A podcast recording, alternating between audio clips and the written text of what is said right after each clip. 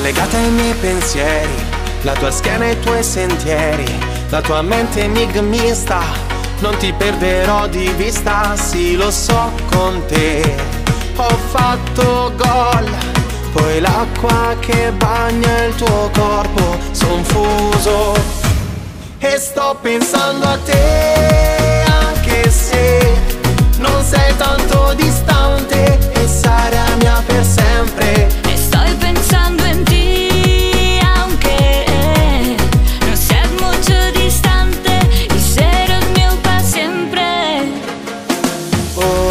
Vediamo anche l'aurora, sdraiati qui da un'ora, ma ne vogliamo ancora. Ti acuerdas de mí, del pasado verano,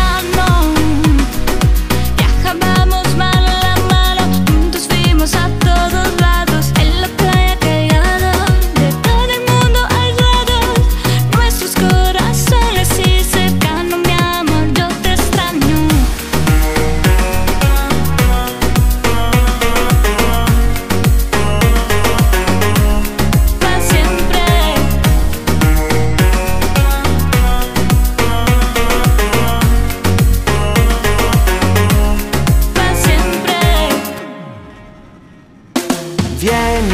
Qui, toccami, amami, poi baciami.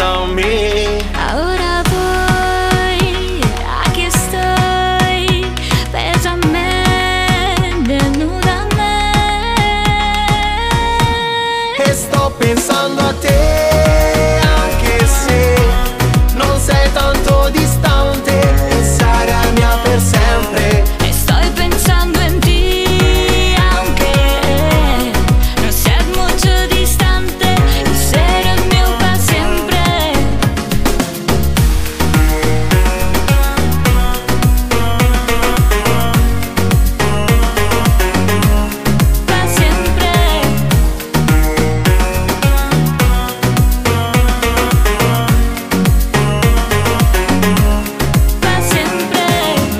Del mare, mi sento naufragare, qui non so restare, ti vengo a cercare.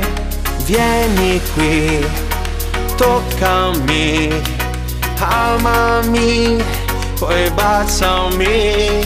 Ora voy, aquí estoy, bésame, desnúdame. E sto pensando a te, anche se non sei tanto distante, e sarai mia per sempre. E sto pensando in te.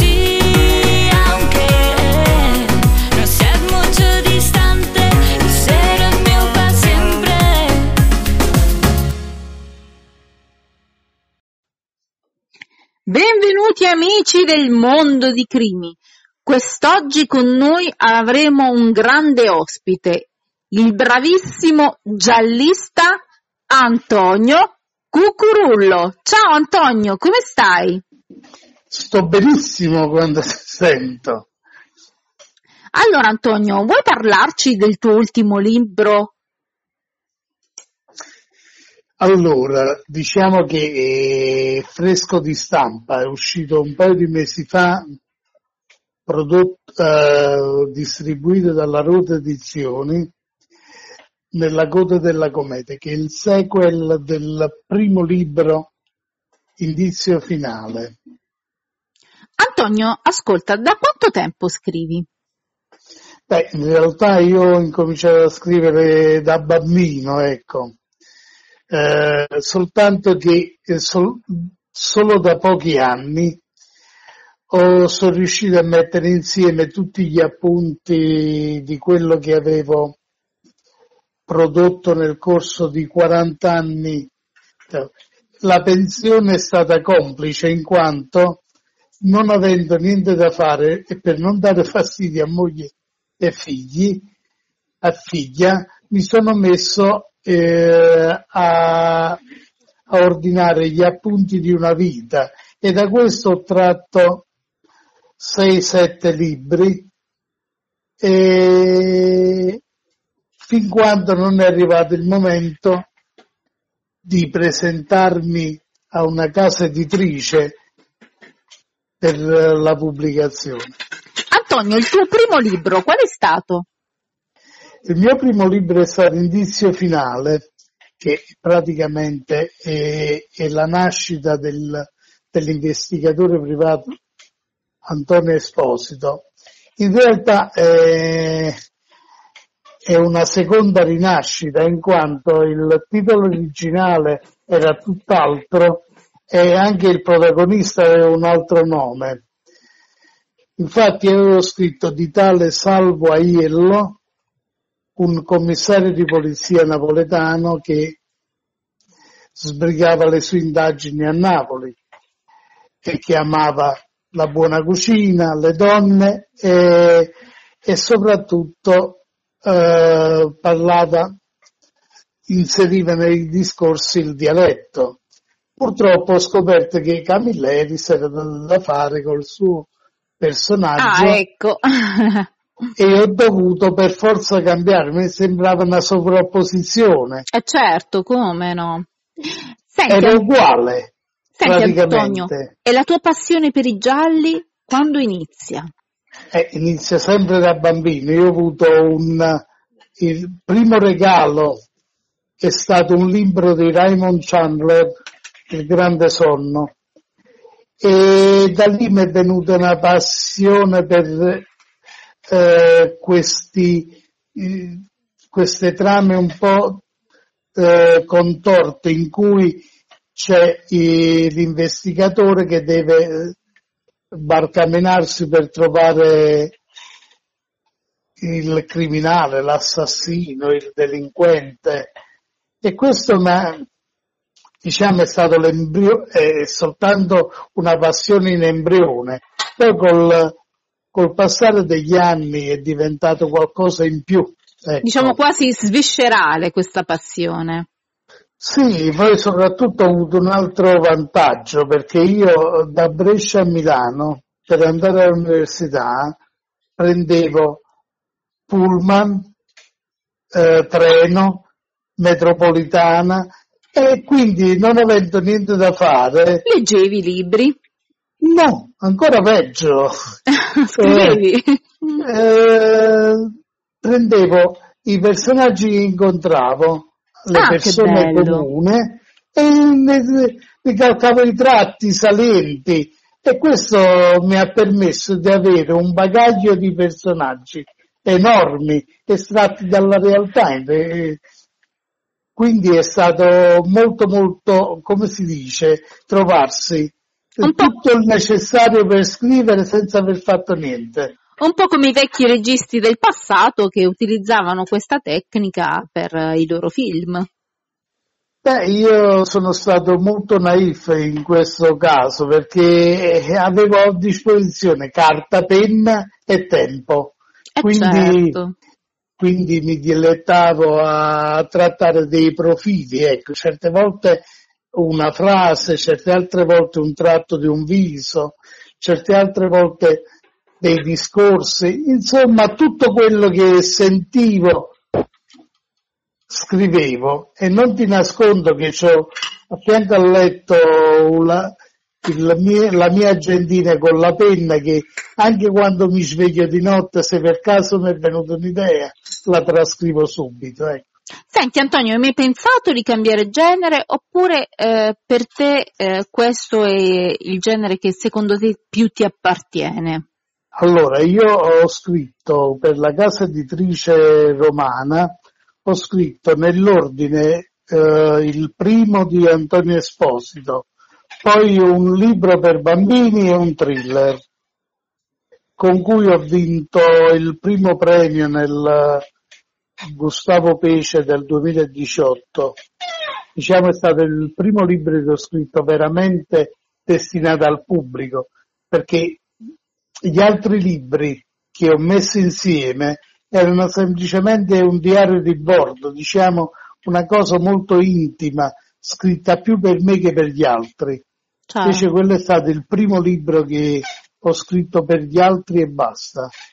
Senti Antonio, io vorrei farti un'altra domanda. Cosa pensi, dimmi, del self-publishing, di chi si autopubblica?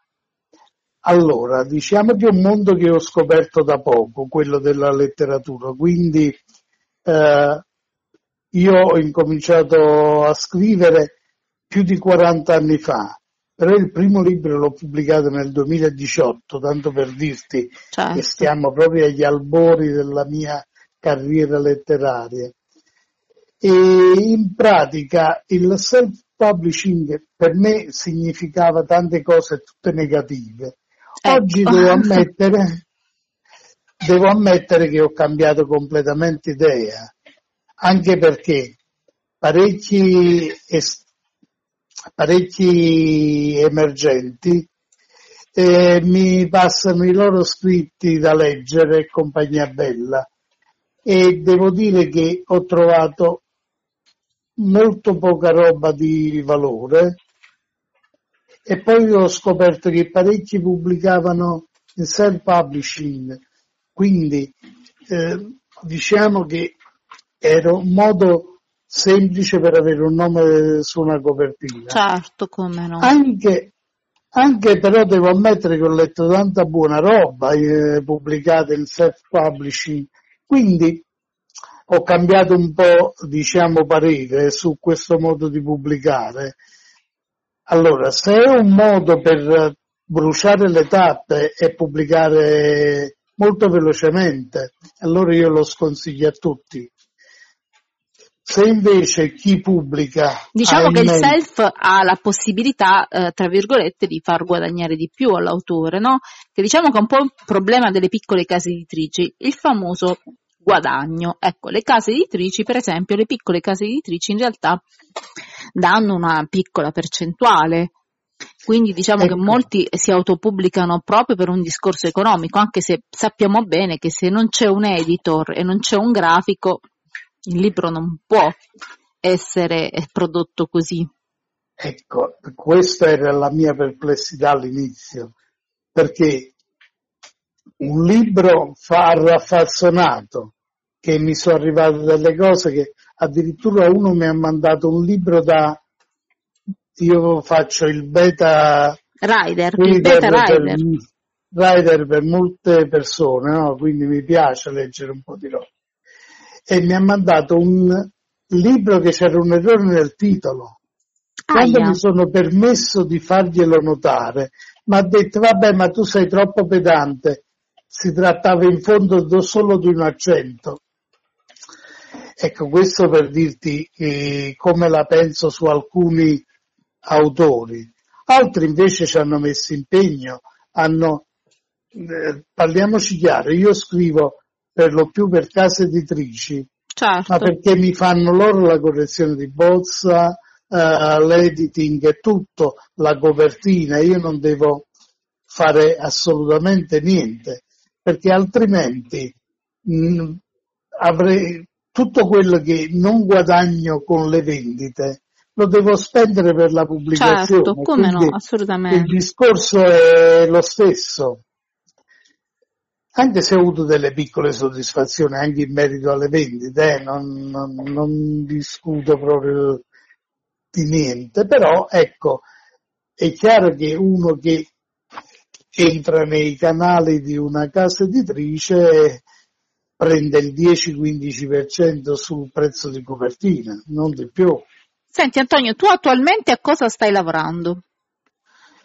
Allora, io ho finito da poco un libro che si chiama eh, Il paese delle anime sospese, che è un noir in fondo, e, e l'ho proposto a un paio di case editrici, sto aspettando che mi facciano sapere, e intanto ho partecipato a un concorso con, che è tenuto dalla Gilda Mesh, che quindi è una buona casa editrice, e sto aspettando delle risposte, ecco.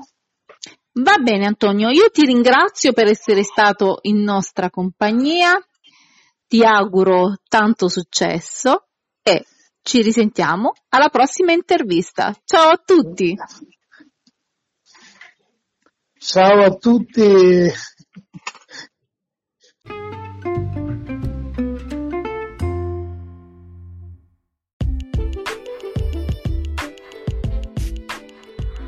Benvenuti amici del mondo di crimi, quest'oggi con noi avremo un'autrice di fiabe. E che fiabe! Sono delle fiabe sonnacchiose. Con noi Gina Marcantonini. Ciao Gina, come stai? Ciao, tutto bene, grazie di avermi invitata. Allora Gina, noi adesso vorremmo sapere un po' del tuo ultimo libro, proprio di fiabe sonnacchiose. Come nasce l'idea di scrivere un libro di fiabe? Allora, innanzitutto non, non è nato, nel senso che eh, ha fatto da solo. Eh, queste fiabe in particolare eh, sono nove piccole fiabe eh, nate in origine per essere per eh, delle opere che io facevo prima. Eh, ho fatto delle lampade riciclando la plastica riciclata lavorata um, all'uncinetto, la plastica dei detersivi, e avevo inventato delle storielle mh, da essere lette proprio in, in tipo dieci minuti, eh, mentre magari i bambini guardavano la sera le ombre create da, da queste lampade, che raffiguravano tra l'altro dei personaggi inventati, capito? Quindi una volta gli gnomi, una volta il lupo, una volta una cosa. E, e quando però ho visto che eh, queste favole eh, alla fine funzionavano, una volta che ho, ho smesso per motivi di salute di fare queste lampade, eh, le ho ampliate, è nato questo libricino.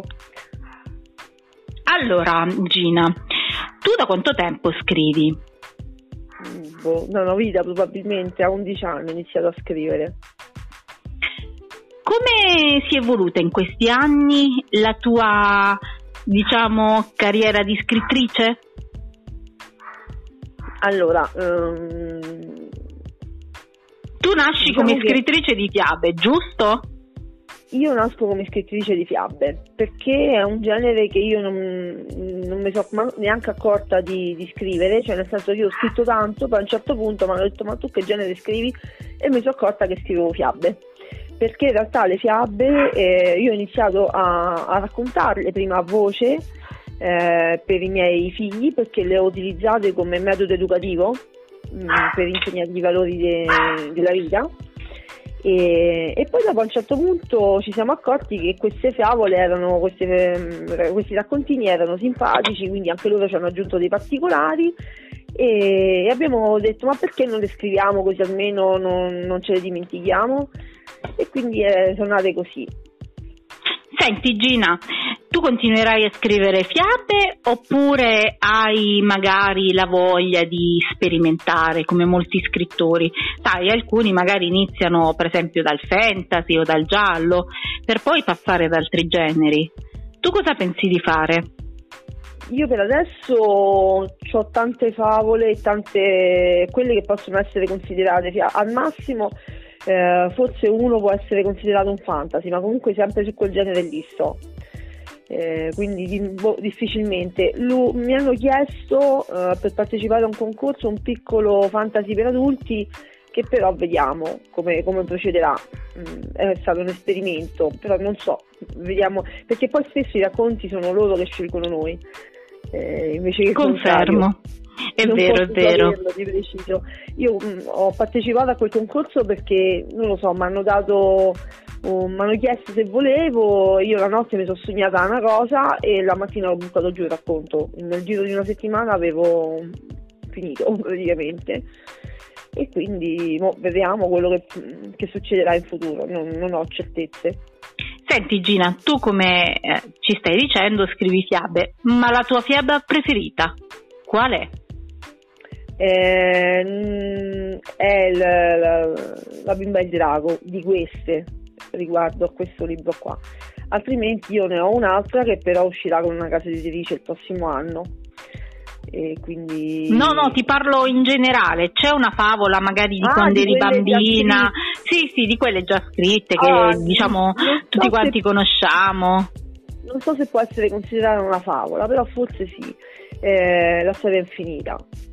Ah, diciamo che più che una favola è un fantasy. È un fan- sì, è un fantasy, è il primo libro che ho letto, l'unico che ho letto dodici volte, eh, uno dei pochi che mi ha cambiato letteralmente la vita, perché a me non piaceva leggere quando ero bambina. E quando l'insegnante mi mise in mano questo libro io l'ho iniziato a leggere per compito, perché è un compito di scuola, e dopodiché non, ho, non mi sono più fermata, ma proprio catturato, e quindi ecco, quello è il, il mio libro preferito. Quindi diciamo non nei classici Disney, per esempio anche la Pixar ultimamente ci propone diciamo delle specie di, di favole, ecco, chiamiamole così. Sì, diciamo che le favole ogni volta che mi ci sono approcciata ehm, mi sono sempre resa conto che non erano molto adatte ai bambini, perché ci credo che la Disney poi l'ha modificate, perché noi, chi legge sa molto bene che i film della televisione, le favole della Disney non sono le favole originarie. Assolutamente eh, no, anche perché eh. diciamo che alcune sono diciamo un po' mostruose, no? Con dei sì, finali favole... assurdi. Le favole erano nate in realtà più che per far addormentare i bambini, per, per insegnare la vita, e quindi per questo c'erano mostri, assassini e via dicendo, perché loro insegnavano eh, i pericoli che ci dovevano essere. Purtroppo non viviamo in un mondo tutto rose e fiori, purtroppo no, che, che i bambini con un linguaggio adeguato a loro eh, imparino quello che è la vita. E quindi lì c'è in realtà di tutto.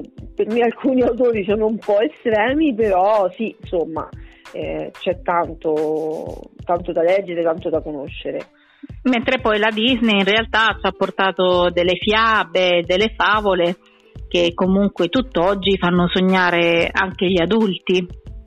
Assolutamente sì, ma io non, non era il mio, eh, il mio un voler denigrare il lavoro della Disney. Hanno fatto dei capolavori che hanno fatto veramente la storia, che, che pure io apprezzo, però non era quello lo scopo delle fiabe originali. Loro hanno dato un nuovo scopo alle fiabe, alle favole, che è quello di, di, ecco, di, di far sorridere, di far sognare, eccetera. Eh, invece in origine non era così, ecco, lo scopo era più concreto. Senti Gina, io tra l'altro so che tu hai indotto un concorso sulla tua pagina, ce ne vuoi parlare? Allora, ehm, in realtà non è l'unico, eh, questo che, di cui tu parli è appena finito, ma ne farò un altro a luglio. Ogni allora parlaci esce... di quello che sta per iniziare, così magari se c'è qualcuno che, che vuole partecipare, ben venga. Sì. Eh, io ho il sito Volare sulla di un libro e anche la pagina di Facebook e di Instagram che hanno lo stesso nome. Eh, a luglio pubblicherò il quarto concorso Colora una favola, si chiamano tutti quanti così, eh, in cui eh, metterò in palio dei piccoli premi che ancora sto decidendo cosa, eh, e in cambio i bambini devono colorare le, i, i disegni che io metterò eh, sul sito. Li scaricano, li stampano oppure li ricopiano come vogliono loro, li colorano con qualsiasi tecnica, me li inviano, poi verranno votati eh, da, dai miei follower o anche da amici, parenti, da chi vogliono loro, insomma, e quello i, i primi che, che riceveranno più mi piace eh, vinceranno questi premi. Ogni volta sono premi diversi, ogni volta che faccio un concorso, e, e quindi spero insomma di far divertire così i più piccoli. Bella iniziativa, grazie Gina per questa bella iniziativa, che vorrei ricordare che è soprattutto adatta anche alle scuole, quindi se ci sono delle scuole che ci stanno ascoltando o che stanno vedendo il nostro video possono contattarti e partecipare a questo concorso, giusto? Assolutamente, tra l'altro lo scorso dicembre ha partecipato a una quinta elementare di Bari, e loro, perché gli insegnanti eh, mi hanno scoperta e hanno utilizzato le mie fiabe per l'educazione emozionale e hanno partecipato a questo concorso. Sono stata davvero contenta perché hanno fatto dei piccoli capolavori veramente belli. Quindi chi è stato il vincitore? tutta la classe, perché poi alla fine non me la sono sentita di premiare una sola persona, un, un solo racconto, era una, una classe intera e io a tutti quanti ho, ho premiato tutti. Lo immaginavo, Gina, lo immaginavo, eh, perché conoscendoti non poteva Natale, essere altrimenti. Era Natale, come si faceva, capito, a dire certo. Sì o no. E allora ho detto, sapete che c'è, siete stati troppo bravi, vi premio tutti. Allora Gina, cosa um, vorresti consigliare a chi si approccia per la prima volta al mondo delle favole e delle fiabe? Tra l'altro ricordiamo che le fiabe sono quelle dove si parla di um, diciamo esseri umani, mentre le favole sono quelle dove ci sono gli animali, tutta la roba fantastica, giusto? Sì, diciamo che sono un po' catalogate così, però poi secondo me esistono anche le t- i tanti vie di mezzo, no? Eh, dove, dove gli animaletti anche parlanti vengono in contatto con qualche, con qualche essere umano. Beh sì. Vede un po' più in là, no? Di quello che è la classica realtà. Eh, poi ci possiamo credere o meno, ma eh, la realtà è fatta di tante cose, non solo della, della materia, ecco, diciamo, quella che si vede. Di comunque, tante sfumature, eh, diciamo. Di tante sfumature, brava, esattamente.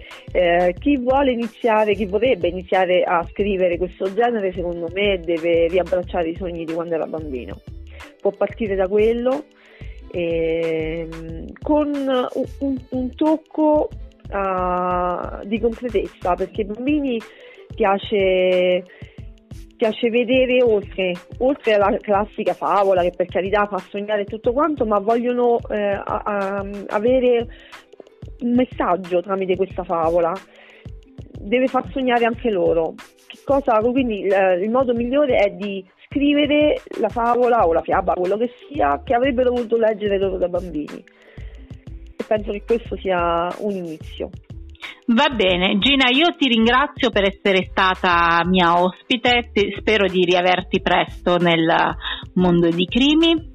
Vuoi Grazie. salutare qualcuno?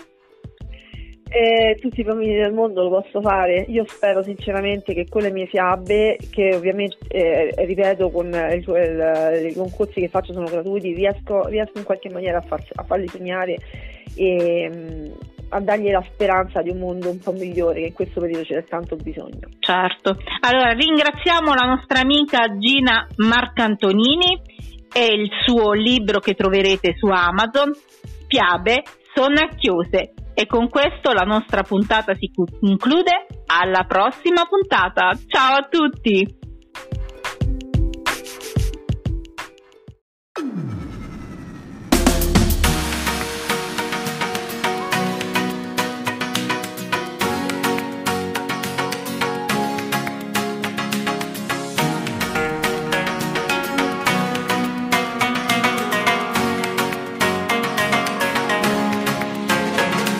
Legata ai miei pensieri, la tua schiena e i tuoi sentieri, la tua mente enigmista, non ti perderò di vista. Sì, lo so, con te ho fatto gol, poi l'acqua che bagna il tuo corpo, son fuso e sto pensando a te, anche se non sei tanto distante e sarai mia per sempre. E sto pensando in te.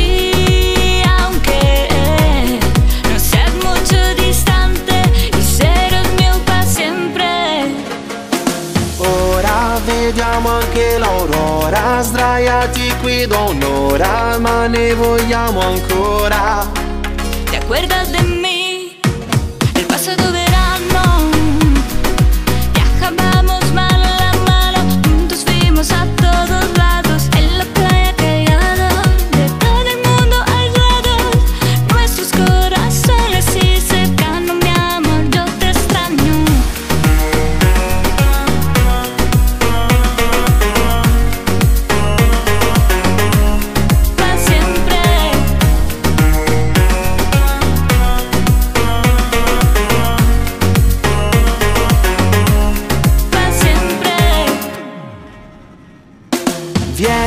Qui, toccami, amami, poi baciami. Ora vuoi che stai peso a me, denuda a me. E sto pensando a te, anche se non sei tanto distante, e sarai mia per sempre. E sto pensando in te.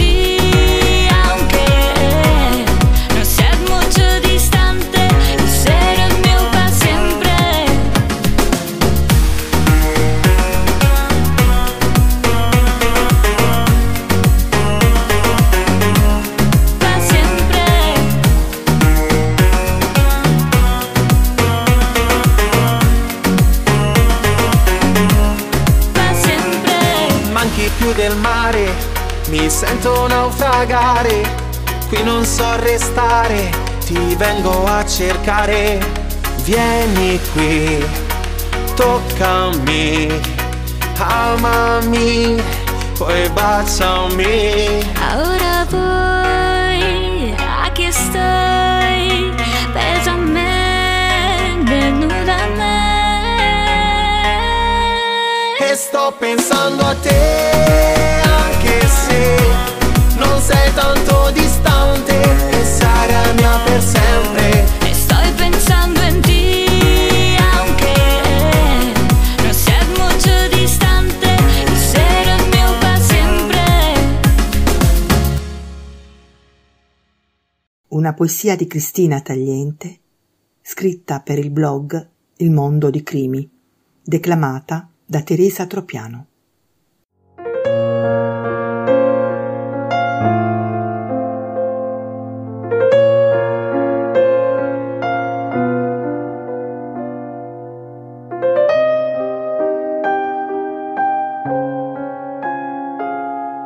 Ho imparato che il tempo non restituisce le persone, che un sogno non va mai chiuso in un cassetto, che amare non è un delitto e che coloro che non ci ricambiano non vanno condannati, che il vero amore lo metti al mondo in sala parto, che chi ti taglia le ali non ha paura di perderti, teme solo che tu possa volare più sopra la sua testa, che le parole possono suonare più forte di uno schiaffo. Sono il sole all'occorrenza, anche la luna, una perla in fondo all'oceano, uno squalo se cerchi di attaccarmi. Vivimi con coraggio, non fermarti ai miei silenzi, non fermarti all'apparenza, non lasciarmi andare via. Dammi solo motivo per restare, a me, che riesco ancora a dominare gli uragani.